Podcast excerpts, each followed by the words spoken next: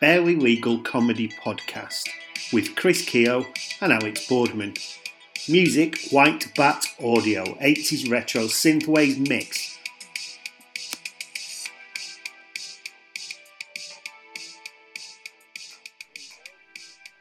Well, hello everybody. Can you hear me a second after I'm speaking, listeners? Because if so, I apologise, but we can hear me like on delay. So hopefully that's not coming through. But doesn't matter because I can't hear you, so maybe they won't be able to. Hope not, because it's really off-putting to me, but it's all getting fixed. We've got a new computer on order. Which will solve all our problems. And by new computer, I mean my son is getting a new computer, so I'm inheriting his 5-year-old one. That's... By new computer, I mean new for middle-aged men, so something that's about 10 years old or something. Yes. I was looking at cars, and because I smashed my car up last week in Nottingham in the floods. Did you? Yeah, I couldn't get out of a... Well, it was a really tight car park, and the dude, it was raining, it was that horrible storm, and he opened up the gate to let me out, you know, like a big car park gate, but it was really tight, and I had to in and out a couple of times to get in, and then the gig had been pretty awful, to be honest, and I was dead. It took me hours to get there because all the roads were shut, and then, so he opened the same bit, and I just couldn't quite get out, and as I scraped, I heard it scrape, and I was going, oh God, I hope that's a tree, but, it wasn't. It was the gate. So it's absolutely wrecked. So I was looking at new cars, and anything over about a 2015, even a 2014, 2015 car, I'm looking at, and I'm like, they just don't even look like cars to me anymore. It's just so. Do you know what I mean? They're just so full of tech. Yeah, yeah. And all I can think of is I can't do tech when I'm sat in my front room with a cup of coffee, and you on the other end of the line. When you're moving at 75 miles an hour, absolutely, or whatever that's going to be. I think cars peaked, like me, in about, the 80s maybe, and 90s. But that was enough. You know, like when they stopped breaking down all the time. And there's there's Mercedes from the 80s that have done like 750,000 miles. And nothing will do that anymore. And I wish I'd just got one of them 20 years ago. Just bought one of those for 30 years ago, and just because you do occasionally see and it's always blokes, usually blokes who have a car that was like the sort of car you used to see when you were a kid, and they've just looked after it, and it's like it's really cool. Well, it is. Do you know when I had my first car was a Ford Escort, and I loved it, and then my second car was a Ford Fiesta, and I loved that even more. And it sort of broke, and this would be 1997 that it broke. So the car was probably from about 1988, 1989. Right. And I went to the garage, and they went, "Oh, it's £300 to fix it." And the car was only worth about 150. And I was like, "Oh, I can't do that." But I was like, "Right, I'll have to get it taken by the AA to our house so that I can get a scrap man to come and get it or whatever," because the AA fellow was there when he dropped us off, and So the AA fellow went, I was listening to that conversation, and £300, it's right what they say, but he said, you can do it yourself for about £100. And he told me what to do. And me and my stepdad, him, and I just sort of held stuff. Just with a normal set of tools, like refitted a radiator, rebuilt bits of put a new, I can't remember if it's distributor cap at the time, new battery, just did all this work on a car in over 2 days, and just fixed it all for £100 parts. And it was you amazing. Whereas now, if, to change the oil in my car now, I just can't do it anymore because I can't even get the engine cover off because it's a special screw that they've put on it, and it's just old men whinging, isn't it? That's what we should do. But. Justifiable whinging, but because it's done deliberately so that you can't fix it yourself, innit? It's just done to make it so you have to take it in. Yes. I remember being a kid, and everybody's house you went round to had a Haynes manual of whatever car it was that they owned, and so that you could basically take the car apart and rebuild it using a Haynes manual if you had the right tools. Yeah, you couldn't do that now because you'd have to make sure the computer all. Real, aligned with everything and all that sort of bollocks. Well, yeah. You have to reset everything on a computer to once you've done the job, so you can fix it, but the car won't recognise it as fixed until like you put. It's just nonsense, and it's a car. It shouldn't be like that. It's the it's what we said in the last episode. Shittification. It's sometimes it's not progress. I don't know. I like simple things. Yeah, it's meddling is what it is. It's like it's basically they've decided that we're going to do this thing, and we're just going to mess about it just for the purposes of having something to do almost. You know, it's like we have to be seen to be making progress. But it's like if something like reaches its pinnacle, that won't ever be acknowledged until after the event. You know what I mean? Like because they'll think we can still improve it, and then they end up making it worse. And then 20 years down the line, they go actually.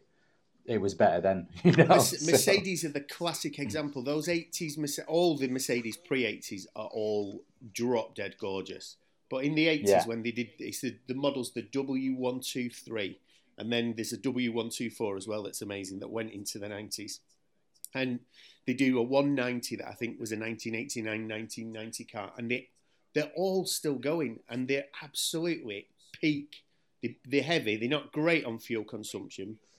But if you weigh that against the fact that nothing on them ever breaks, then it's worth it. It's absolutely worth it. And then the after the 90s, when you get to the 2000 Mercedes, and suddenly the metal's like paper thin, and they're breaking down because they've outsourced all the engine parts to different parts of the world. And suddenly they realise, oh, Mercedes have gone really crap. Now they've gone back good again. But I don't know. I just want everything like, you know, when you get married and stuff, that's like supposed to be for life, isn't it? And yeah, in theory. Although I'm not married, so I don't know. No, well, it's not marriage. Marriage is an act of like bourgeois conformity. Well, as I'm concerned, I sort of agreed with that because to me it didn't mean anything because I'm not religious. So it was all steeped in religion, and that felt wrong. And then also the other side of it was, well, you get a better tax break. So it did help, but it meant that I paid lower tax. So I was like, yes, get on that. But also it's like, well, the state now recognises you as, and because I'd got a law degree, I was like, well, there's not really much apart from if I die, then it just automatically passes to her. Yeah, that's the only benefit, like legally, really. You don't need the state to go, oh, yeah, the state now agrees with your relationship. Fuck off, the state. It's nothing to do with you.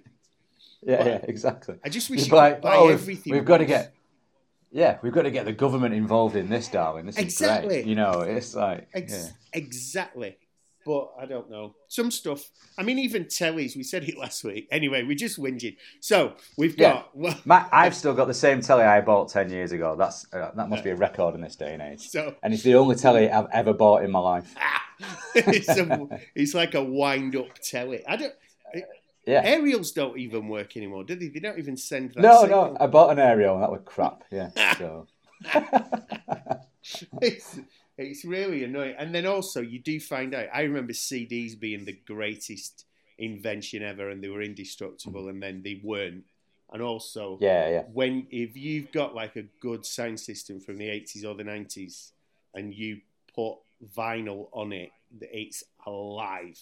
The difference is phenomenal. And you can't, you digitally can't reproduce some stuff.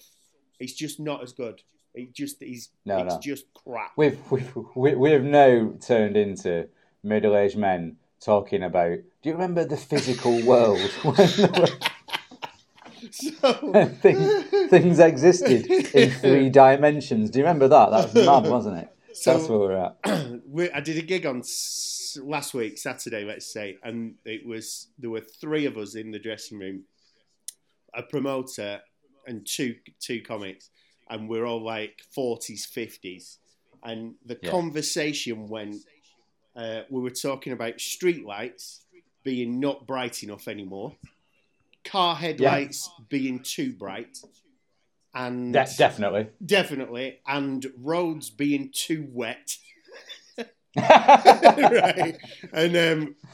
And stuff about cars as well, just not being as good. And then this sort of another act came in, like a young act in his 20s.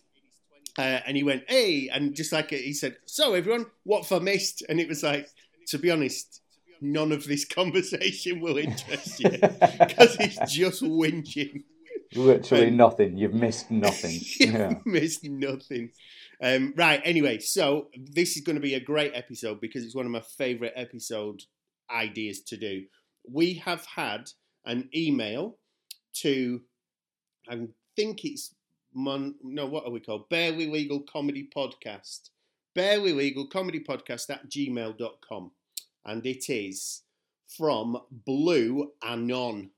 So that's quite exciting because they've used like a pseudonym because they don't want to be identified. So it says, hello, the lads. I am a police officer. Sounds quite exciting. And despite in my head me thinking that... Oh, right. Wow. Okay. And despite in my head, me thinking that we section more people than we arrest, that's probably a lie. But we do spend a large portion of our time doing the NHS's job for them. And it seems that a large proportion of the UK are mentally damaged. We can only section people if they are in public and a danger to themselves or others. Only a medical professional can sanction somebody who is in their own home or a dwelling. My question is, what difference does the four walls make to whether you need sanctioning or not? And that is from Blue Anon. Oh, no. Wait. Oh, Keogh. What? Whoa, right. Did you hear any of that? What?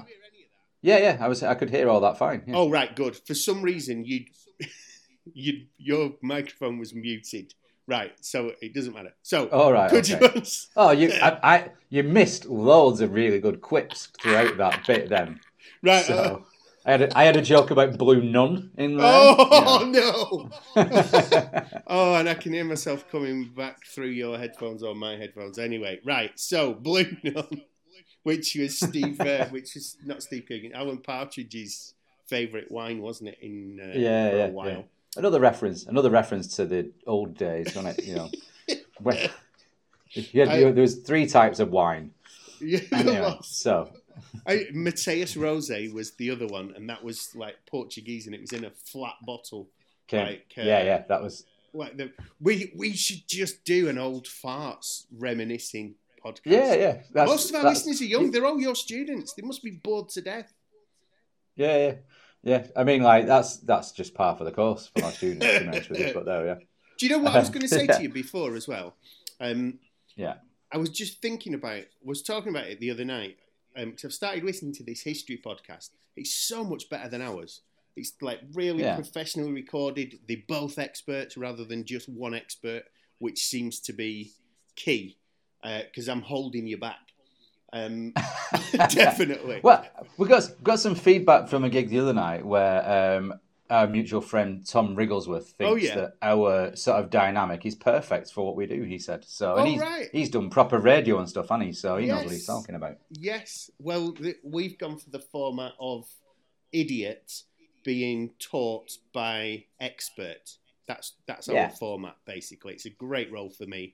I'm loving it.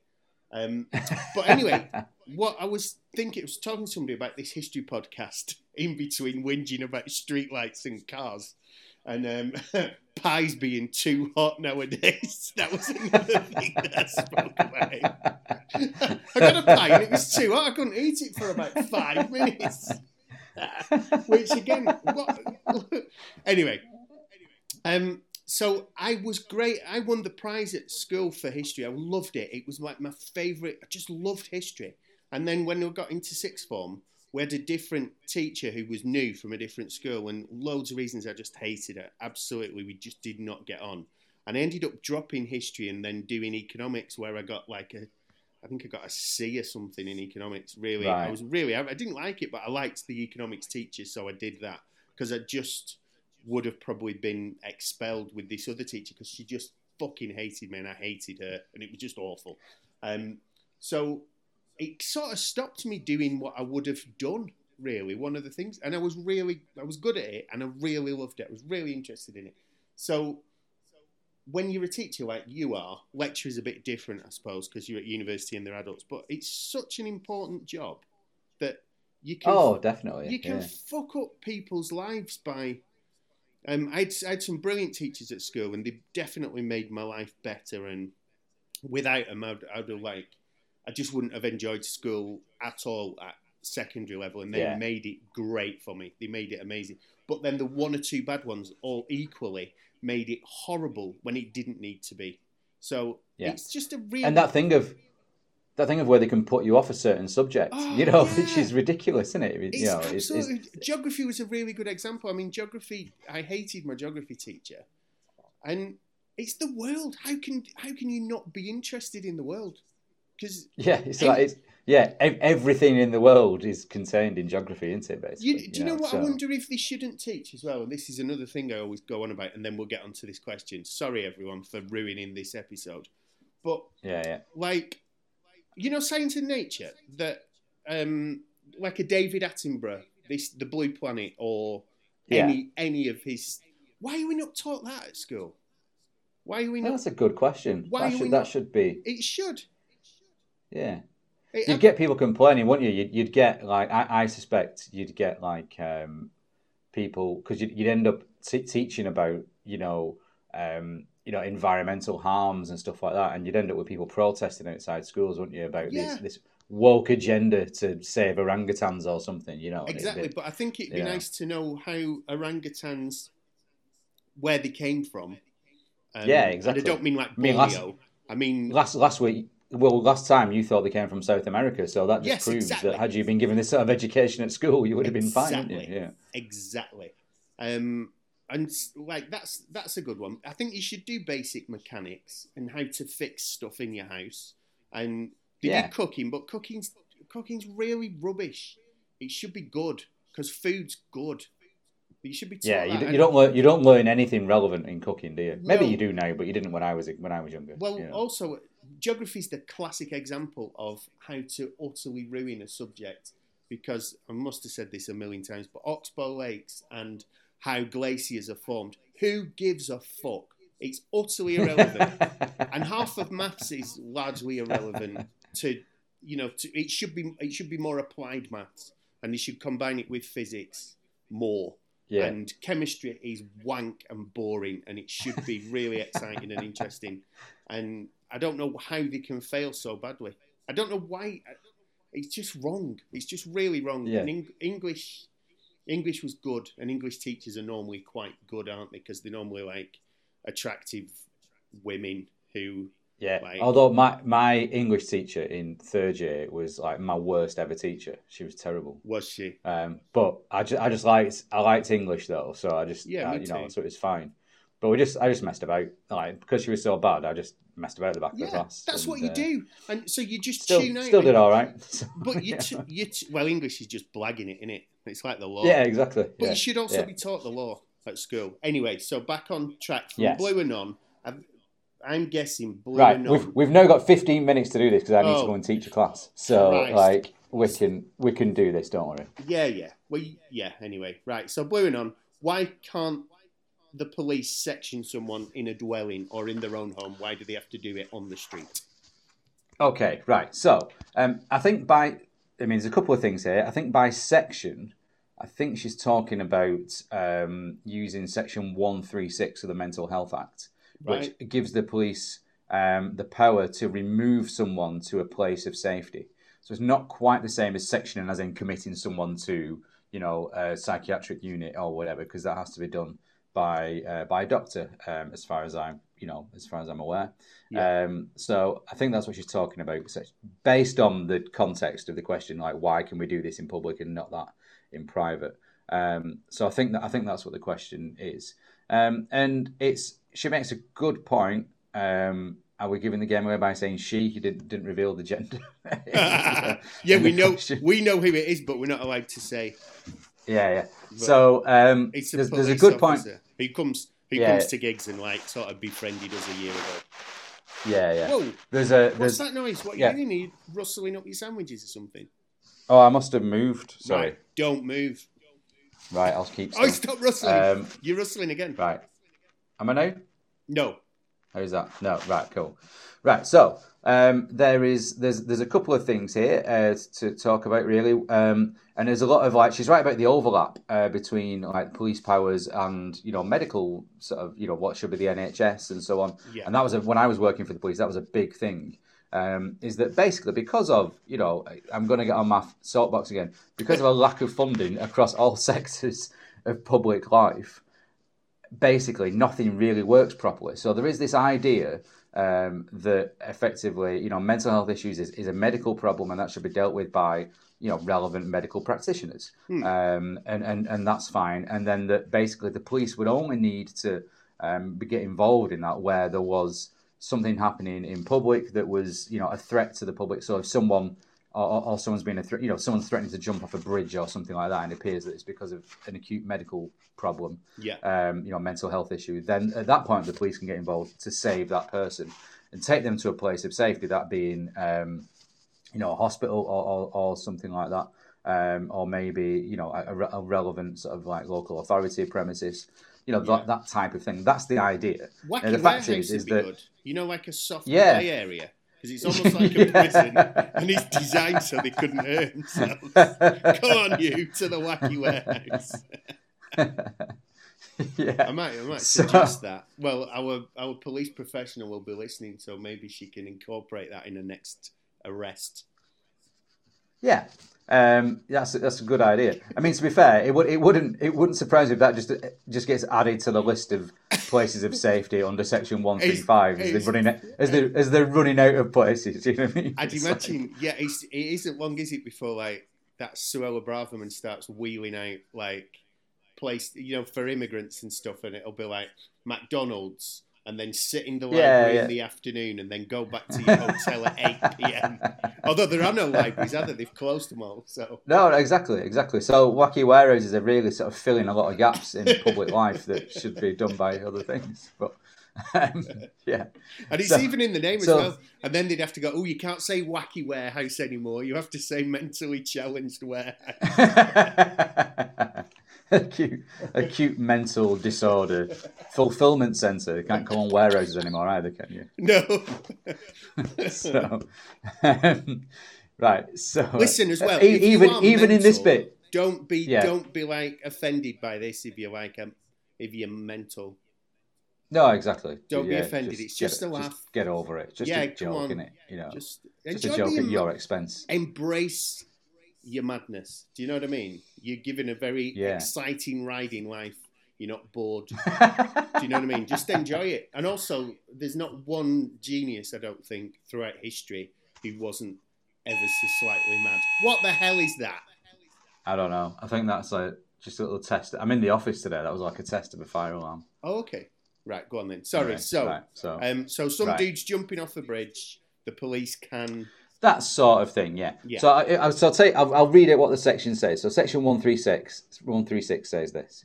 If a person appears to a constable to be suffering from mental disorder and to be in immediate need of care or control, the constable may, if he thinks it necessary to do so in the interest of that person or for the protection of other persons, remove the person to a place of safety, or if the person is already at a place of safety within the meaning of that section, keep the person at that place or remove the person to another place of safety. Right. Okay. And it then goes on to specify what we mean by that. And it says the power of a constable under subsection 1 may be exercised where the mentally disordered person is at any place other than any house, flat or room where that person or other person is living.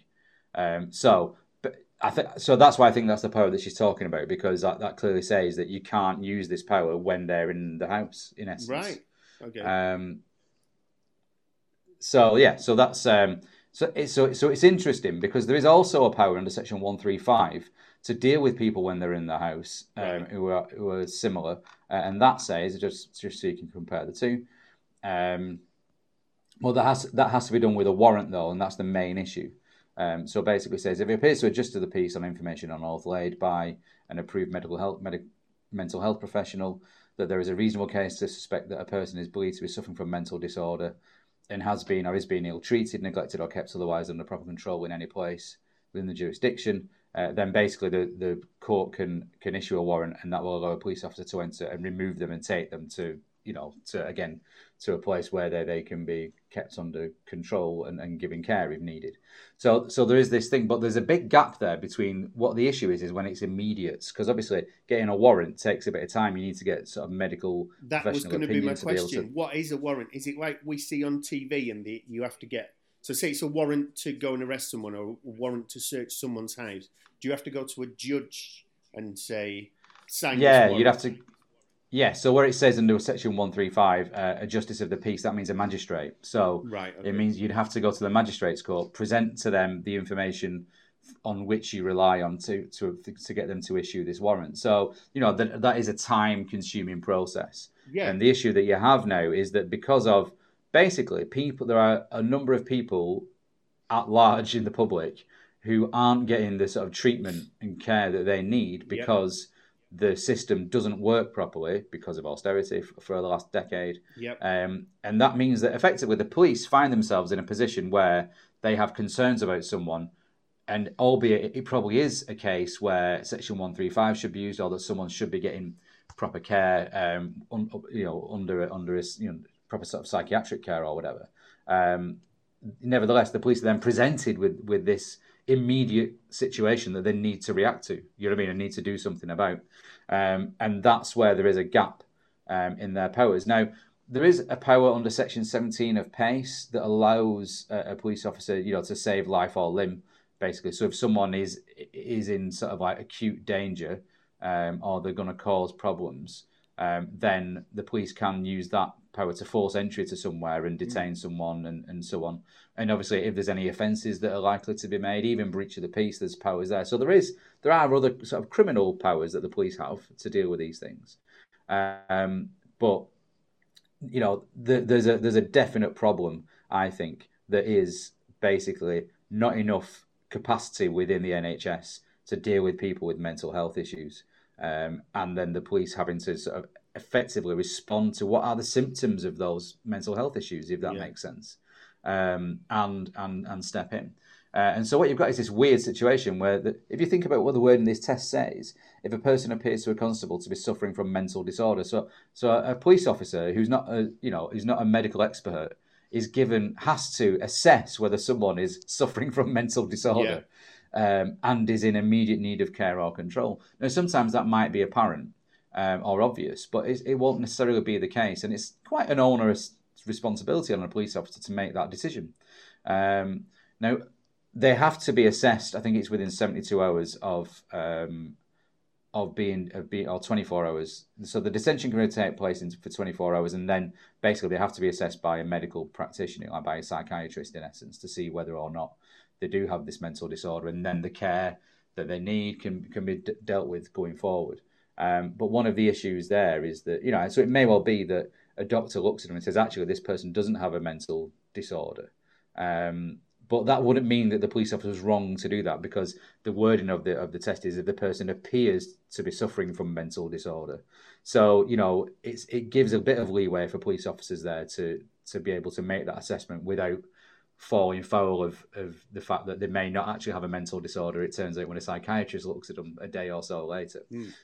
So they are allowed to make these decisions, but, you know, the question is, should the police be making those decisions? In you know, if everything was running properly, you would say not, but, you know, there are situations where they might have to do that in public. Now, the reason that is in public and not in the private home is largely to do with human rights.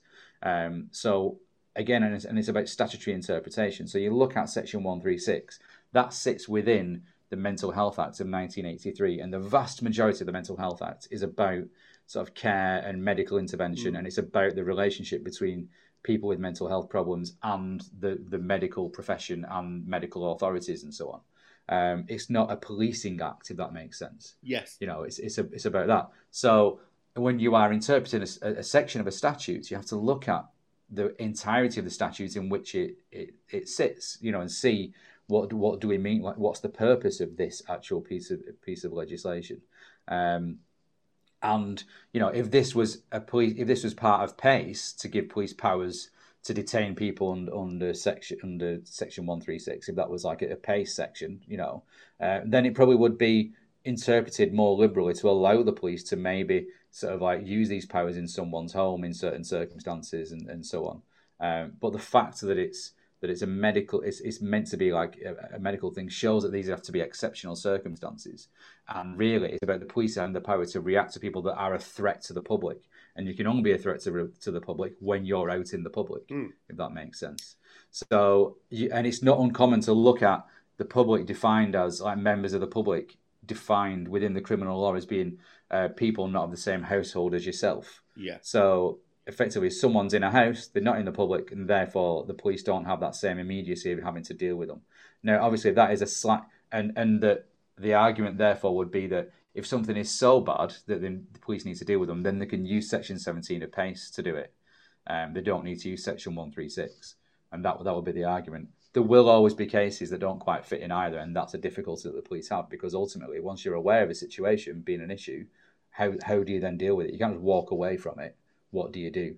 But the reason why, as I said, the reason why the four walls makes a difference is literally because of what the power is given to the police officers to do, and about how the statute has been worded. Because ultimately, the alternative would be if Section 136 applied everywhere, and the police could enter your home and decide that you were mental and then take you away and so on. That's a very wide power to have at that point. Yes, you know, and probably does interfere with people's human rights, you know, right to private life, right to under Article 5, the right to, you know, not have their liberty deprived and so on. You know, it would probably be too wide a discretion given to police officers to deal with things. And I could imagine it falling into that category of things like breach of the peace, where it's like, well, I can't quite work out how to deal with this situation. Let's just use Section 136. And say that I thought they were suffering from a mental disorder and get them out of the way. You know what I mean? I could imagine a circumstance where that might be sort of abused to some degree, because it would be an easy sort of like fallback position to use. Yes. And so this is the difficulty that you have with the law, is it's got to strike balances between, you know, between sort of ease of policing and also protection of the public, but also, you know, protection. It's that conflict between the public interest in having our human rights respected, and the public interest in being able to sort of deal with people that might be problematic, you know. And it's like it's which outweighs the other, and it will all depend on a case by case basis what the facts of that case are. So, but if you set the power too wide for the police, then it probably tips the scales too far against human rights, and you would end up with all sorts of human rights challenges against decisions made by individual officers in the home. So really, it's the human rights and civil liberties issue, which is why you can't effectively go into the home and use Section 136. That was so good. Well done, Keogh. For anybody that's like a newish listener or not doing law, PACE is the Police and Criminal Evidence Act. Is it 1984? Yes, it is 1984. Yeah. So. Well remembered. With what you've just said about like wide-ranging police powers, balancing it with civil liberties, also, if you remember but just go back to 2020 when the police were given wider-ranging powers to just start busting during COVID times. If you had a kid's birthday party, the police were known to kick people's gates in and arrest people at that party, or if you were going for a walk and the police started arresting people then. In 1984, and all that you were saying reminded me of, and this would be a really good recommendation if you are a student and you've not read it. Have you read Fahrenheit 451? Me? I've not, you know. I've not read it. It's really good. It's only a short novel, because apparently... in the copy I've got, which actually was my son's, who lent it me, and I was going to lend it you because you're always giving me books. But he's took it back. That'd be nice. He won't let me. He went, no, I'm having it. He bought it for life from Waterstones, and he said no. It's really, really good, and it's basically a fireman. The main character's a fireman, and it's to do with we're in a sort of dystopian future, and all books are banned. And he's got the power to go in if he finds a book in your house, or even if you're suspected of having a book, he's then got the power to go in, and firemen no longer put out fires. They go round with kerosene and igniters. Start fires and just burn your books and burn your house and burn you. And it's phenomenal. It's a brilliant book. So, but I can't lend it you, but I would recommend that you buy it. All right. I'll go and see. It's the sort of book you see in charity shops quite a bit, isn't it? Exactly, it's an older one. Yeah. It's the kind of thing I think you probably read when you're maybe in sixth form, because it's not very long, and it's kind of, it's just really good. It's my favourite book I've read this year. I read it and I was like, because also as well, it's really obvious where it's going by sort of chapter 3, chapter 4, and you just got this sense of dread. And then it just goes in so many different directions. It's so amazing. It's just a great book. I really enjoyed it. And I don't think you'll see what happens coming, because I absolutely did not. I was totally blindsided by it, which is great as well. So let's get this episode. And why is it called Fahrenheit 451? Is that's the temperature at which paper burns in it? It's to do with the burning point. Yeah, and I can't remember if it's to do with the burning point of paper or almost everything, but it's to do with. Right, okay. It says very early on that it's the temperature of that something burns at, and it probably is paper, but it's definitely. I think it's the temperature that They've got these things called igniters, and they've got these kerosene backpacks, and that's the temperature that they're at. So, maybe our younger listeners are like, "What books are printed on paper?" Oh God, that's another thing. I think we should look into an old man whinging podcast and just separate it from this and just do some whinging. I'd be up for that. Yeah, right. Let's go. If you want to get in touch with us, do barelylegalcomedypodcast@gmail.com, because I prefer it when we do listener suggestions. It's so much better. And and subscribe if you'd still do that, and tell your friends. Like, there's this podcast that's recorded like in the past. It sounds like the sound is so unbelievably shit. It's a bit like you're at a séance, and the spirits are talking. Oh God. Okay, well, imagine that. The spirits are whinging at you about cars. Imagine that if you died and they tried to do like a Ouija board. That's what it'd be. It'd just be me going, well, hell is very hot. I am not having a good time. Yeah. I always think that if you met a ghost, they'd probably have like some very questionable views, about race relations and stuff like that. Right. Yes. And also I was going to say, partly due to the history podcast and things like that, very interestingly, in the 18th century, and probably for loads before then, and even at the beginning of the 19th century, probably actually for years and years, probably not that long ago, a husband used to have the power to get his wife committed just on his say-so. So you didn't need anything else other than to go to a doctor and say, my wife needs to be committed. She's quite mad.